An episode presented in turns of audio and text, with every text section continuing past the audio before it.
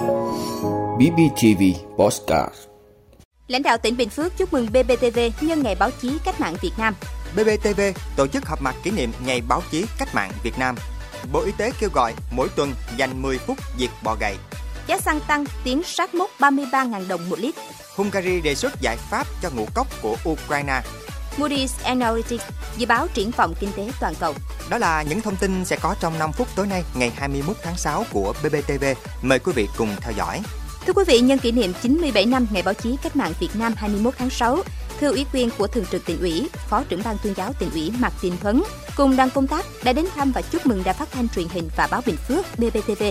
Thay mặt đoàn công tác, Phó trưởng ban tuyên giáo tỉnh ủy Mạc Đình Huấn biểu dương ghi nhận và đánh giá cao những kết quả tích cực mà đội ngũ phóng viên, biên tập viên, cộng tác viên chuyên trách của BBTV đã thực hiện trong việc tuyên truyền chủ trương, đường lối của Đảng, chính sách pháp luật của nhà nước, ý kiến của các tầng lớp nhân dân,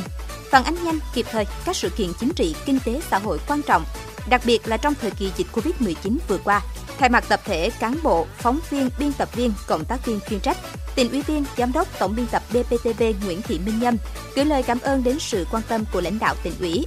Hội đồng nhân dân, Ủy ban nhân dân, Ủy ban Mặt trận Tổ quốc Việt Nam tỉnh và sự hỗ trợ của các ban sở ngành. Giám đốc tổng biên tập Nguyễn Thị Minh Nhâm khẳng định Tập thể BPTV sẽ luôn không ngừng nỗ lực học tập, nâng cao trình độ chuyên môn, tay nghề và tiếp tục có nhiều tác phẩm hay, chất lượng, chuyên sâu, đáp ứng yêu cầu của đông đảo công chúng trong và ngoài nước.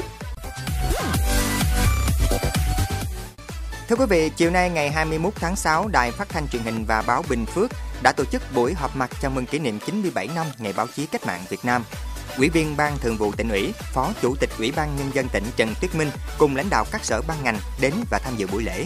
Chúc mừng và biểu dương những nỗ lực cố gắng của tập thể cán bộ, phóng viên, biên tập viên Đài Phát thanh Truyền hình và Báo Bình Phước, Ủy viên Ban Thường vụ tỉnh ủy, Phó Chủ tịch Ủy ban Nhân dân tỉnh Trần Tiết Minh đánh giá cao những thành tựu mà Đài Phát thanh Truyền hình và Báo Bình Phước đã đạt được sau gần 3 năm hợp nhất với việc hoàn thành tốt các nhiệm vụ chính trị và đạt thành tích tại các giải báo chí quốc gia. Trong tình hình mới, Phó Chủ tịch Ủy ban Nhân dân tỉnh đề nghị Đài Phát thanh Truyền hình và Báo Bình Phước tiếp tục phát huy tinh thần đổi mới, đẩy nhanh quá trình chuyển đổi số, tạo môi trường thuận lợi cho hoạt động của những người làm báo, đồng thời có giải pháp tăng thu quảng cáo, ổn định đời sống cho cán bộ, viên chức, người lao động, cộng tác viên chuyên trách. Phó Chủ tịch Ủy ban Nhân dân tỉnh cũng yêu cầu Đài Phát thanh Truyền hình và Báo Bình Phước tích cực hưởng ứng và thực hiện phong trào thi đua xây dựng môi trường văn hóa trong cơ quan báo chí do Ban tuyên giáo Trung ương phát động. Tại buổi họp mặt, các tác giả có tác phẩm xuất sắc trong cuộc thi viết, đam mê và cống hiến và các tác giả đạt giải tác phẩm báo chí chất lượng cao năm 2021 đã được trao thưởng. Dịp này, các phóng viên, biên tập viên, kỹ thuật viên có nhiều năm cống hiến, đóng góp cho sự nghiệp báo chí cũng đã được trao kỷ niệm chương vì sự nghiệp báo chí Việt Nam. Thưa quý vị, số ca mắc sốt xuất huyết đang có chiều hướng gia tăng trên cả nước. Để bảo vệ sức khỏe cho bản thân, gia đình và mọi người xung quanh, Bộ Y tế kêu gọi người dân mỗi tuần hãy dành 10 phút để diệt bọ gậy và thực hiện các biện pháp phòng bệnh như sau. Kiểm tra phát hiện và diệt lăng quăng trong các dụng cụ chứa nước sinh hoạt bằng cách thường xuyên rửa, đậy nắp kính bể và các vật dụng chứa nước, thả cá để tiêu diệt lăng quăng. Thường xuyên thay nước ở các lọ hoa, thả muối hoặc hóa chất diệt bọ gậy vào bể cảnh, hòn non bộ, khay nước, thải tủ lạnh,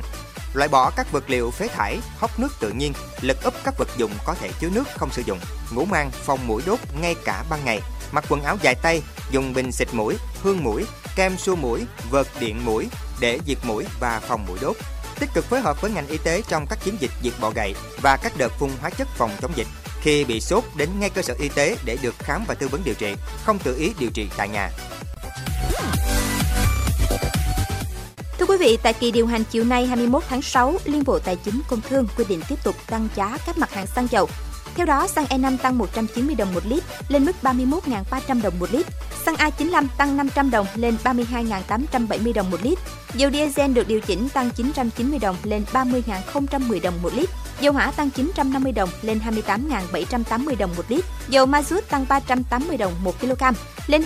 20.730 đồng một kg. Kỳ này, Liên Bộ tiếp tục không trích lập quỹ bình ổn xăng dầu đối với các loại xăng dầu diesel và dầu hỏa. Trích lập quỹ đối với dầu ma rút ở mức 300 đồng một kg như kỳ trước. Đồng thời, chi quỹ bình ổn đối với dầu diesel ở mức 400 đồng một lít như kỳ trước và tăng chi quỹ đối với dầu hỏa ở mức 400 đồng một lít, kỳ trước chi 300 đồng một lít. Như vậy, giá xăng liên tục tăng trong 7 kỳ điều hành gần đây và cũng liên tục thiết lập mức kỷ lục và đang có mức cao nhất trong lịch sử. Để kiềm chế đa tăng của giá xăng dầu vào giữa tháng 6 vừa qua, Bộ Tài chính đã công bố việc lấy ý kiến góp ý đối với dự thảo nghị quyết của Ủy ban Thường vụ Quốc hội về mức thuế bảo vệ môi trường đối với xăng dầu mở nhận. Theo đó, Bộ Tài chính trình Chính phủ để trình Ủy ban Thường vụ Quốc hội điều chỉnh mức thuế bảo vệ môi trường đối với nhóm xăng dầu mở nhận xuống mức sàn trong khung thuế đến hết ngày 31 tháng 12 năm 2022. Đánh giá tác động của việc giảm thuế, Bộ Tài chính cho biết ngân sách nhà nước giảm thu bình quân mỗi tháng khoảng 1.400 tỷ đồng.